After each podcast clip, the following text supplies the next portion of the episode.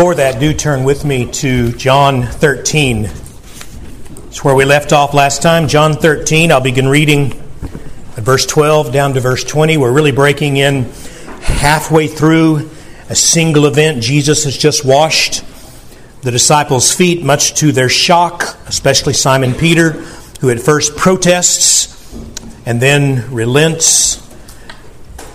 We pick up in verse 12.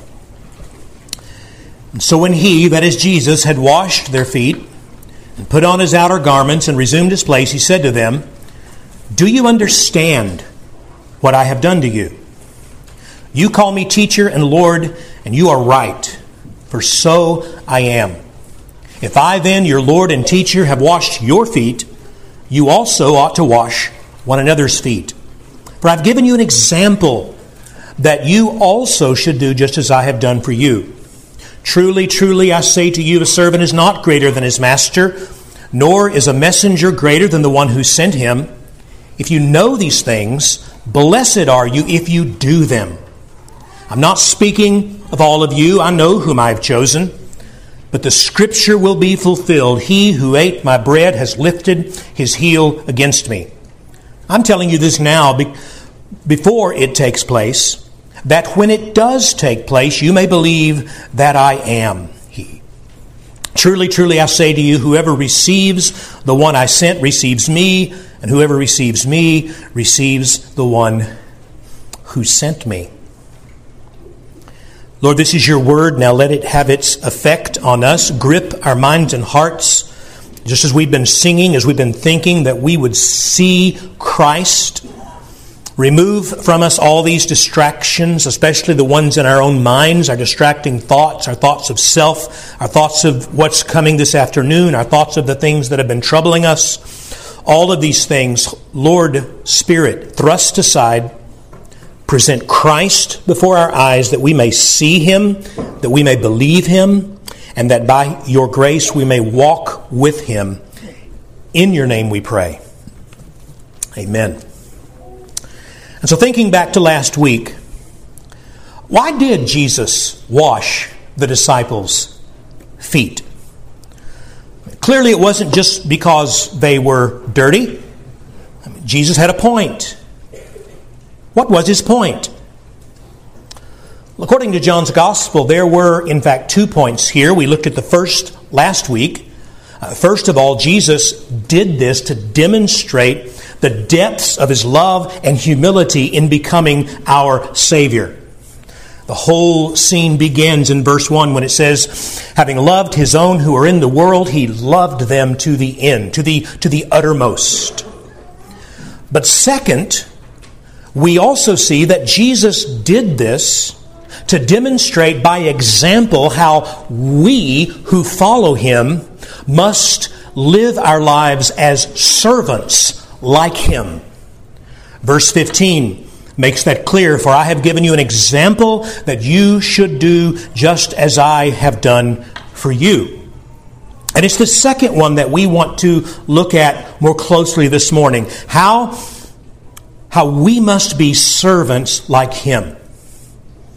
Are you a servant? Is that how people see you?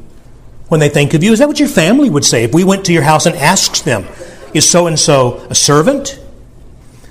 Is a humble, Christ like servanthood so written into your spiritual DNA that, this, that people regularly see Jesus in you?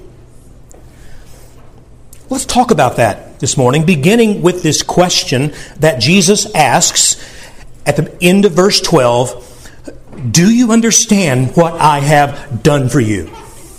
So there's the first thing. There's an understanding that we need. We must understand not only what Jesus has done, but as we read further, we must understand who Jesus is and what he has called us to do and be as we follow him. Let me read it again. Verse 12 uh, Having washed their feet and put his garments back on, he got back to his place at the head of the table and said, Do you understand what I've done for you? You call me teacher and Lord, and you are right, for so I am. If I then, your Lord and teacher, have washed your feet, you also ought to wash one another's feet, for I have given you an example that you also should do just as I have done for you. So, so a couple of simple questions here. Who is Jesus? And what has he called us to do? How do we answer these? First, who is Jesus according to this passage? Well, it says he's the teacher and he's the Lord in the context who humbled himself to wash the disciples' feet. And what has he called us to? To follow his example in serving others just as he has served us. So there's the big picture we're working with this morning. Follow Jesus in serving others. Okay, let's look at it in a little more detail. First of all, notice that we must begin by understanding who Jesus is. None of this will make sense if we don't start there. You know, some random guy comes in off the street and does something for you and says, Now follow me. Who cares? But Jesus is no random guy. Who is he? Oh, he's your teacher, and he's your Lord who saves. Right? I mean, if you are a disciple of Jesus, if you've been saved, if you follow him, this is who he is to you now. He is your teacher. That means he's the one you look to and learn from. He's the one that you look to for how you ought to live your life, and you learn what your attitude must be and how it is you go about treating others. In that culture, they would often call him rabbi, which means the same thing. It's a term of respect, but it's also a functional term. This is the one I'm looking to, following, and learning from. He is your teacher, and if you're a believer, he is your Lord. That that mean that that means that he is the one that you now obey because he's the master and you're the servant. John 14, verse 15, Jesus says, If you love me, you will obey what I command. You will do it because you'll want to, because that's now stamped into your spiritual DNA. This is who you are. This is what you want to be. This, this is the reality of love God puts in our hearts when we are saved by grace. Ezekiel chapter 36, verse 27, and I will put my spirit within you and cause you to walk in my statutes and be careful to obey my commands. So, again, who is Jesus to us in this room who belong to Jesus? He is our teacher and he is our Lord. And, and look how he owns that in verse 13. This isn't just what others are saying about him, he's saying it about himself. You call me teacher and Lord, and you are right, for so I am. You haven't misunderstood, Jesus says to them. This is my identity, and you are right to think of me in these terms. That is right, right? As we think about Him. And our lives will only go right when we see Jesus in this way as our teacher from whom we must learn and as our Lord whom we must obey. Is that how you see Him? Are you learning from him? Are you being led by him? One of the great heresies of modern evangelicalism has been this idea you can have Jesus as a Savior without having him as Lord or teacher, that you can just sort of look at him and say, Save me, and then go on about your merry way. But the ones he saves, he reigns over as Lord and he teaches. Or we'll just say he's teacher and we learn some stuff and apply it on our own, which again is not the idea. we come to him for who he is, Lord and teacher who saves us. Second thing we see in this then is knowing who He is, we must understand the life He is calling us to pursue. Verse 14 If I then, your Lord and teacher, have washed your feet, you also ought to wash one another's feet. Again, who is Jesus? We must always go back to that. Well, He's our Lord and He's our teacher. Our Lord and our teacher. Now, those are, those are pretty exalted titles. They put Him way up here and us way down there. Do you see that? And so, just looking at those titles, you would think that, well, he never has to get his hands dirty. After all, he's Lord, he's got servants. He, he's always sitting at the head of the class as teacher, uh, and so he's the one in charge. He's the one calling the shots. I mean, I want to be like that. But then you notice that is exactly what makes his point about who we truly need to be because he says, If I, who should never have to get my hands dirty, just got my hands dirty serving you, think of those filthy feet he was washing.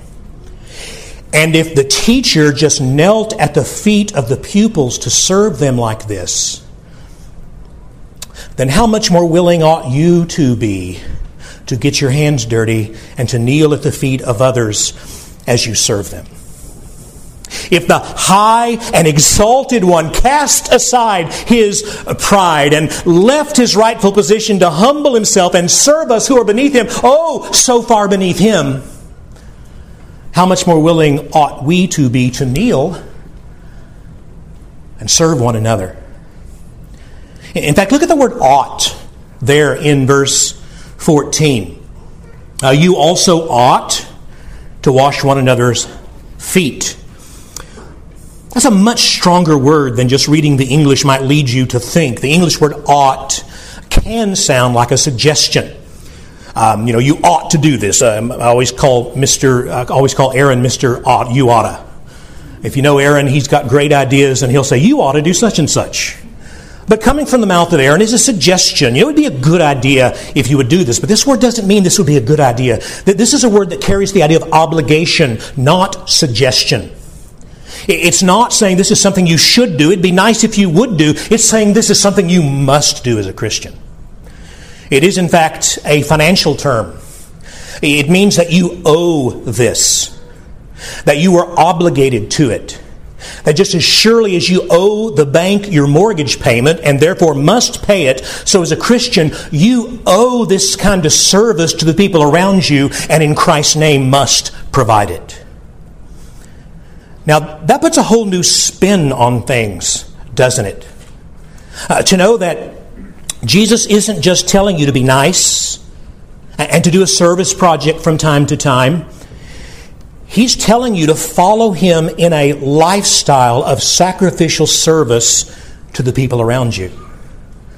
As you follow him, Matthew, uh, Mark, I'm sorry, 1045, for even the Son of Man didn't come to be served, but to serve and to give his life as a ransom for many. And, and, and dear one, that's the one we follow.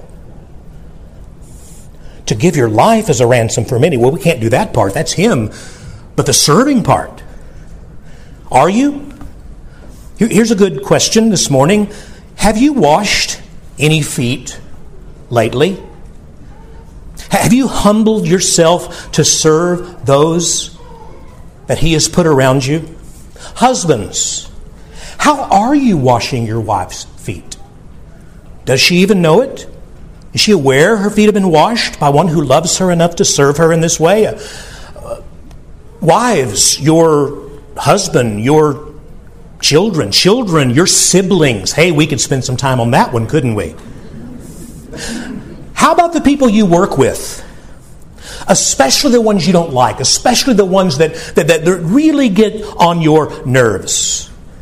Or maybe the people here at church, especially those that you don't just automatically click with. Here's the question we ought to ask Am I, who am I being called to serve? How am I being called to serve? How may I wash? I'm sitting here talking to this person, and I should be asking myself, how can I wash these feet that are here before me?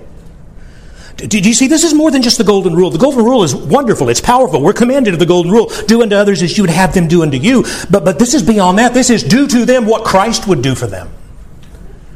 Treat them as Christ would treat them. Why? Because this is the Jesus thing to do. It's what He's called you to take up, oh dear one, as a lifestyle. His words in verse 15 For I have given you an example that you also should do just as I have done for you. This is, this is what it means to follow Jesus, or at least a really big part of it. Now, I want to be clear we are not saved by following Jesus in service, but we who are saved will follow Jesus in service. We are not saved by following his example, but we who are the saved will indeed follow his example. We follow him serving others as he has served us. And by the way, notice that word example there in verse 15. It's a word that means a pattern to be followed, that there's a pattern to be followed. Uh, we follow the lifestyle pattern of Jesus. We look to see um, what he did in serving others, and we do the same. So, how did he treat the low? The prostitute and the leper, the broken and the hurting, the sin stained and the prodigal. Or even Judas. Remember, he's still there. He just got his feet washed too. Jesus knows Judas is going to betray him, and yet with love and grace and kindness, he stoops to wash even his feet. So, how do we treat those who are our enemies in this cultural battlefield we seem to live in today? How about that gay man that you know down the street or at work who wears the rainbow t shirt and is rather pushy with it? Have you served him? Have you shown a Christ like love for him? It doesn't mean you agree with him or affirm uh, things that he, that he believes that are clearly unbiblical, but it means that you love him as a fellow human being made in God's image. What about that transgender person you're having to deal with that, that keeps demanding that you use this or that pronoun and it just drives you nuts? But how have you served this person as a fellow human being made in God's image whom he's put there for you to be like Jesus before? It doesn't mean you don't speak the truth in love, but it means ask this question. Or that liberal person whose, whose viewpoint just drives you nutty. How have you washed this person's feet?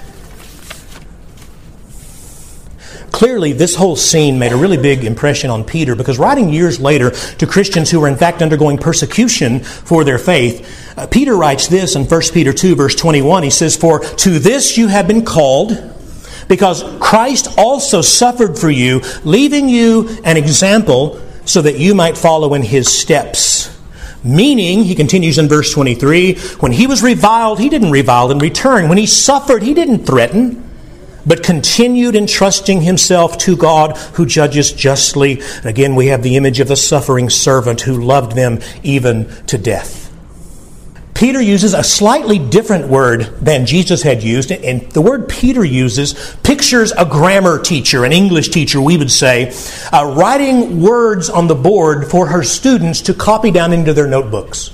And the students sit there and she writes them on the board and they, they carefully copy exactly what she wrote down into their book. And it's like Peter is saying to us Jesus, Jesus wrote the book on a lifestyle of suffering and serving, and it's our job to copy down what he wrote into the book of our lives. To become like him in our willingness to suffer and to serve. 1 John 1 uh, 1 John 4 11 says, Beloved, if God so loved us, we also ought to love one another, which I think here we might paraphrase Beloved, if Christ so served us, we also ought to serve one another. Again, I ask the question whose feet did you wash this week? Which brings us to this next thing this means, here's the second thing, we must follow him in serving others as a redeemed lifestyle. Verse 16 and 17. Now, when Jesus says here, I have given you an example, some have taken that word example uh, to, to mean that foot washing ought to be an ordinance like baptism or the Lord's Supper. Something that we do symbolically as a ritual from time to time. Many Free Will Baptists practice a ritual foot washing. I attended a Free Will Baptist for a while before I was converted, and, and I participated in such a foot washing ceremony. Uh, the Pope and other Catholic officials will go out and wash some poor beggar's feet uh, once a year at, on Maundy, Thursday, usually, again as a kind of ritual. But the, the language that Jesus uses here doesn't mean participate in an occasional ritual, it means adopt this as your lifestyle. Look at your teacher and Lord to see how willingly he served and suffered for others, and you go do the same. As Paul says in Philippians 2, verse 5, have this mindset in yourselves, which was also in Christ Jesus. We, dear church, must become a community of Christ like servants. So, look how he says that here in verse 16 and 17. Verse 16, truly, truly, ah, ah, right? Some of you knew I was getting ready to do that kids especially, because I want them to remember every time you see Jesus say truly, truly, what is he calling you to do? Look closely, pay attention, get your ears ready, because what he's going to say next is very, very important, and he doesn't want you to miss it. Verse 16 Truly, truly, I say to you, a servant is not greater than his master, nor is a messenger greater than the one who sent him. If you know these things, blessed are you if you do them. So here's the question uh, Do you think you're better than Jesus? Do you feel like maybe in some way you're a little more important than he is?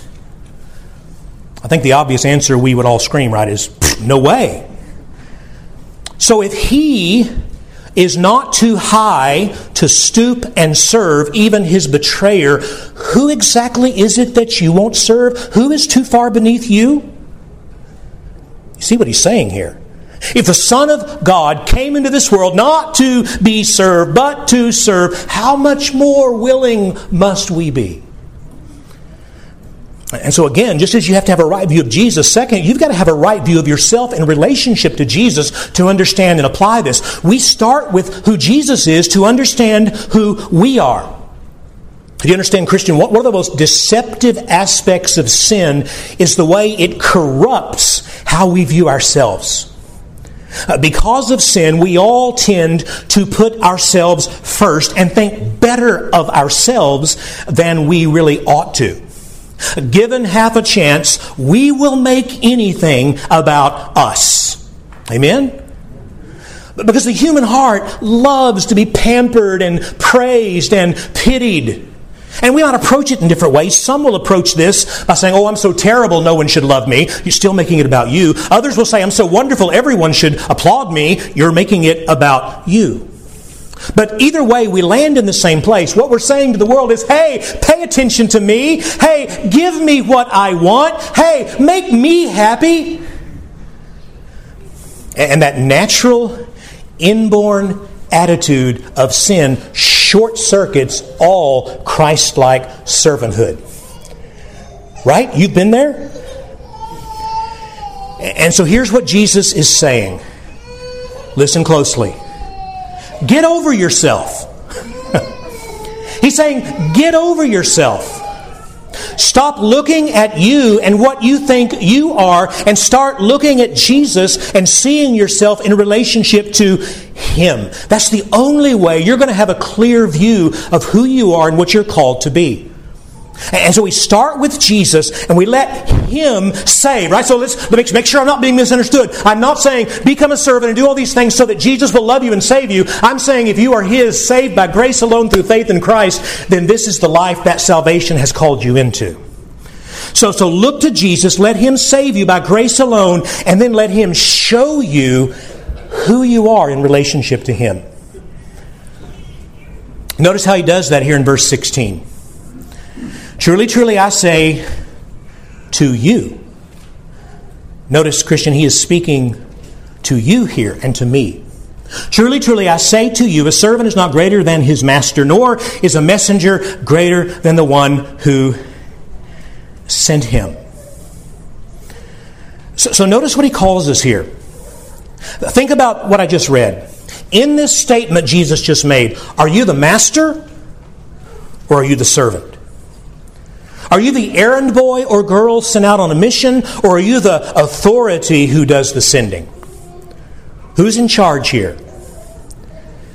Back in verse 14, are you the teacher at the head of the class, or are you the student being taught by the teacher?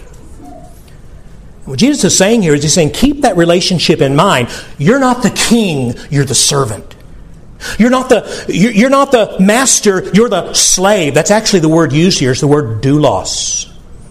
You're the slave, I'm the master, you're the student, I'm the teacher, you're the errand boy or girl. I send out on a mission. I'm the authority who sends you. So get your eyes off of you and put them on me. And as you put your eyes on me, what are you going to see? You're going to see Him kneeling down and humbly serving the people around him.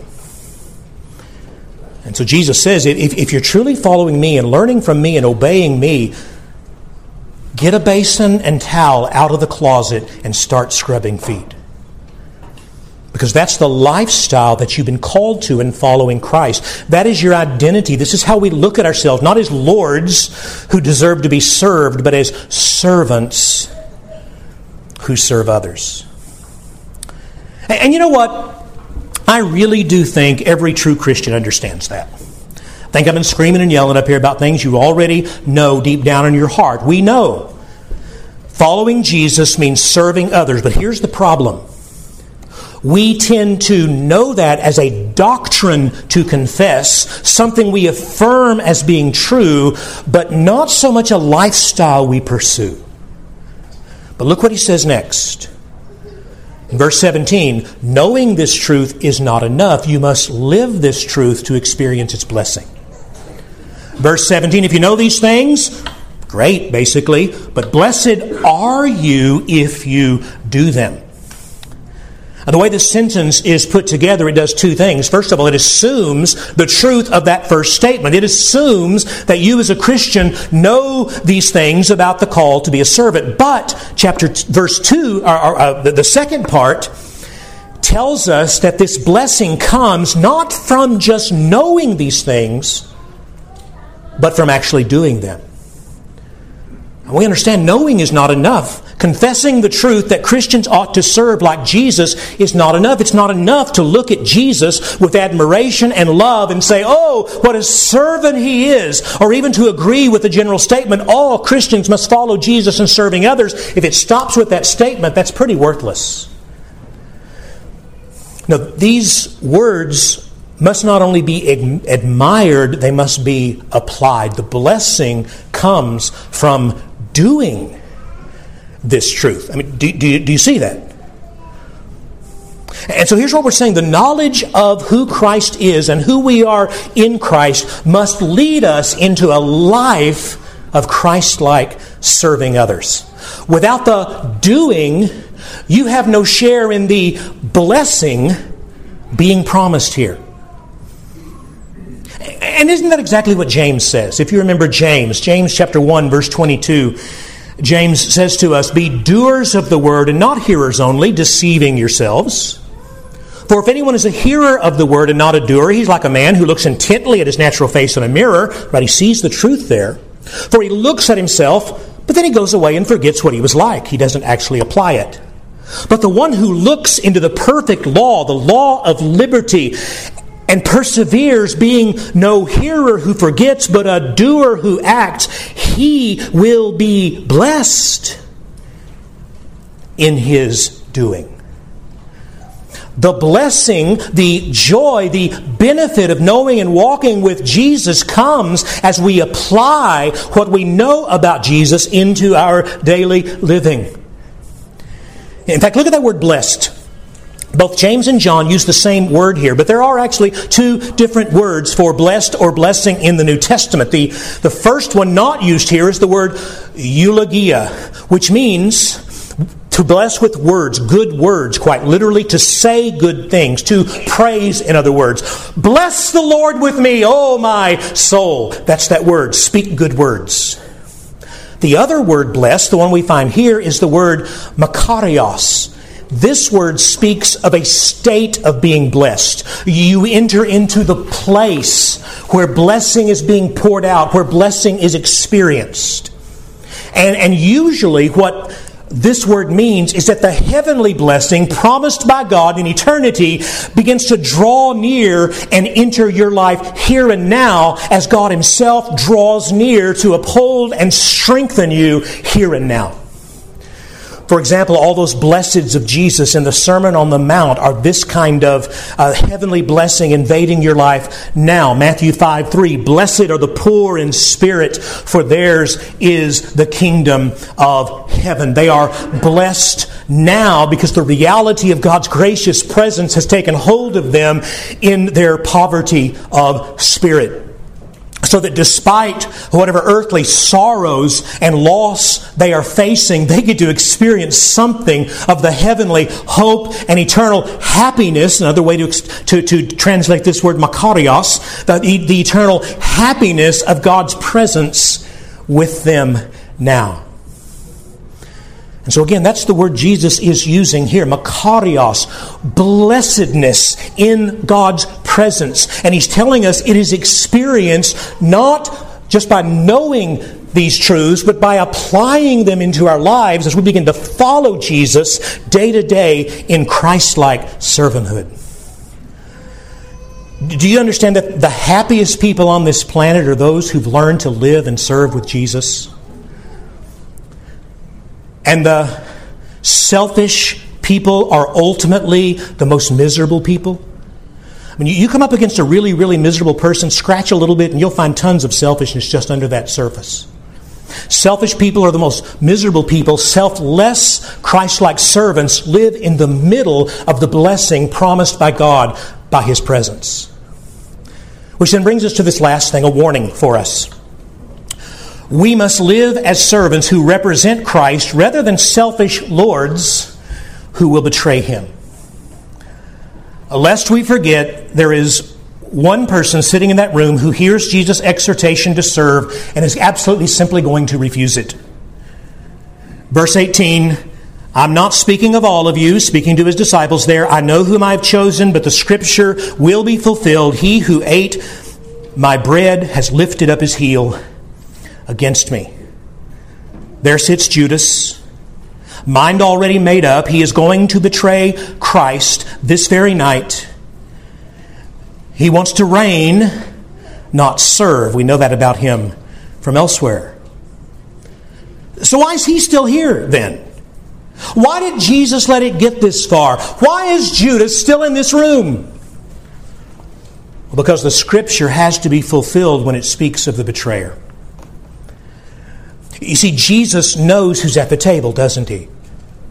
He knows whom he's chosen for eternal life, and he knows who will betray him. But the scriptures have to be fulfilled, and oh, by the way, they always will be fulfilled. And so Jesus makes it known. He, he quotes from Psalm 41, verse 9, which says in its fuller version, Even my close friend in whom I trusted, who ate my bread, has lifted up his heel against me. Now, why this psalm? Why does Jesus pick this psalm? Well, if you look back to the book of Psalms, and you can do that later, you'll see that it's written by King David. Many of David's psalms are messianic. That is, they don't just refer to David himself, but prophetically they speak of the promised Messiah. The rabbis in looking at this psalm, say that it refers to that time that David was betrayed by his friend Ahithophel. 2 Samuel 16, you can read later if you need to. If you're not up on your Ahithophels, um, Ahithophel was David's counselor who betrayed him by joining the rebellion of his bitter son Absalom. And it nearly cost David his kingdom, it almost cost him his life. But the point of this psalm is that this was a wicked, devastating blow to David. I'm not speaking about all of you. I know whom I've chosen, but the scriptures will be fulfilled. He who ate his bread has lifted up his heel against me. To eat bread with someone in that culture was to welcome them into your life. It was a, it was a sign of offered friendship and mutual trust. And so to turn on someone who welcomed you to their table like this was seen in that culture as a particularly heinous act, a stab in the back of the worst kind. And it says that he, he lifted his heel against me, meaning he stomped on our friendship. I'm sitting there reclining at the table, and he jumped up and kicked me in the face. And so Jesus warns them that, that, that that's about to happen. And we'll look in, at that more detail, Lord willing, next week. But, but here's the question for this morning Why does Jesus tell them about this now? Well, look at verse 19. I'm telling you this now. I love it when Scripture answers my question so clearly. I'm telling you this now before it takes place, that when it does take place, you may believe that I am. Usually, when we think about the betrayal of Jesus, we think about what it must have meant for Jesus himself. And that's not wrong. But Jesus knew it was coming. We really ought to think about what this betrayal would have meant for the disciples. What a devastating blow this was going to be for them. They've known Judas for three and a half years. They've loved him. They've eaten with him. They've traveled with him. They never saw this coming. And so when it did come, this has the potential of shaking their faith to the core. I mean, come on, you ever been betrayed by someone you thought was a friend and a believer, and they turn on you and your faith is shaken? So Jesus, knowing this is coming, says, I'm telling you this now before it happens. So when it does happen, dear disciples, you won't lose your faith. Instead, you'll remember I told you it was going to be this way, and rather than your faith being shattered, it will be strengthened. Rather than being thrown into turmoil, wondering, well, is, is anything he ever told us true? Do his words have any power to change anybody? If, if Judas betrayed, what, what, what about me? No, no, you'll see and you'll understand even more deeply who I am. In fact, look at those words, I am, at the end of that verse. That little he that the, that the translators supply is not in the original. This is another one of those ego eimi, the I ams, where Jesus reminds us who He is. Not some helpless victim, not some shaggy prophet God Himself killed. He's God in the flesh, the God who met with Moses and Abraham and all the Old Testament saints, the God who saves. And so He tells them it's coming. Now, do you see what's happening here? Make sure you see what's happening here. Jesus is loving them to the end by preparing them for what's about to happen.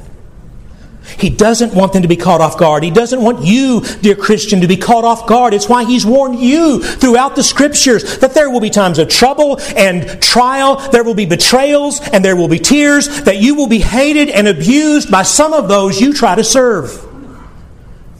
But rather than being thrown off guard by that, take heart because he told you it's going to happen this way, and he assures you he is working through this even in the troubles. Right? John 16 33. I've said these things to you that in me you may have peace. You're not going to have peace in the world. In the world you're going to have trouble, but take heart because I have overcome the world. By dying and rising again, Christ has overcome this world and its sin, and He's doing exactly what He's promised. Listen, listen, if you are with Him, if you are serving Him, He is going to use you even as others betray you. He's going to use the things that you suffer as you follow Him in service because now, as you go out, you represent Him. You represent him. Do you see that? Last verse. Can't leave without the last verse. Verse 20. Truly, truly, okay, I won't do it again, but you know what's coming, right? Listen up, this is important. Truly, truly, I say to you, whoever receives the one I sent receives me. Whoever receives me receives the one that I sent. What's he saying? Here's what he's saying Dear one, as you go out and you face betrayal and you face suffering and you serve in my name and you get your hands and feet dirty and nobody appreciates you and nobody sees it, understand this really isn't about you anyway. It's about me and it's about my Father and it's about our work of salvation. No, no, I'm sending you out, Luke 10:3 says, as lambs among wolves and you're going to get bit. And many will reject you, and, and, many may even betray you. But don't be devastated by that because I warned you it's going to be that way. And it's not about you anyway, it's about me, and you are representing me. What they did to me, they're going to do to you, but it's okay because I'm king. And instead of thinking about those who betrayed you, those who, those who didn't receive you, notice he puts the emphasis on those who do receive you. Put your mind on those who do receive you and who do receive this message and know that I have used you to bring that about. And when they receive you, they're not really receiving you, they're receiving me. And through me, they're receiving the Father. You are my agent. You serve in my name. So keep serving in my name. Keep suffering for my sake. Keep sharing the truth with, with your words and your actions. And I will use you in ways you never thought possible. Just keep your eyes on me and follow as I lead and serve as I've shown you. Go wash some feet. Go love some enemies. Go be my disciples in this broken world and trust me to do what only I can do as you do as I command. Let's pray, Lord Jesus. I am so challenged by this because I really don't like suffering, and I uh, to be honest, in my bad days, I don't like to serve. I'd rather be a I'd rather be the master at the head of the table in my flesh than the servant. And yet you've told me and every believer, no matter what our earthly positions may be, even if we really were earthly kings, even if we really were, in some sense, an earthly master, we are called to follow the one who didn't come to be served, but to serve, to take up the towel and the basin, and with Christ and like Christ, humble ourselves. So, Lord, show us those dirty feet out there that we're supposed to wash. Show us those despised persons that we're supposed to humble ourselves before and give them grace. And not only the despised persons, but our friends, our family, those we love. Let us not overlook them, but God, make us a community, a people of Christ like servants, trusting you for salvation, looking to you by faith, and then following you in faith to be the very servants you have commanded that we be. In Jesus' name, amen.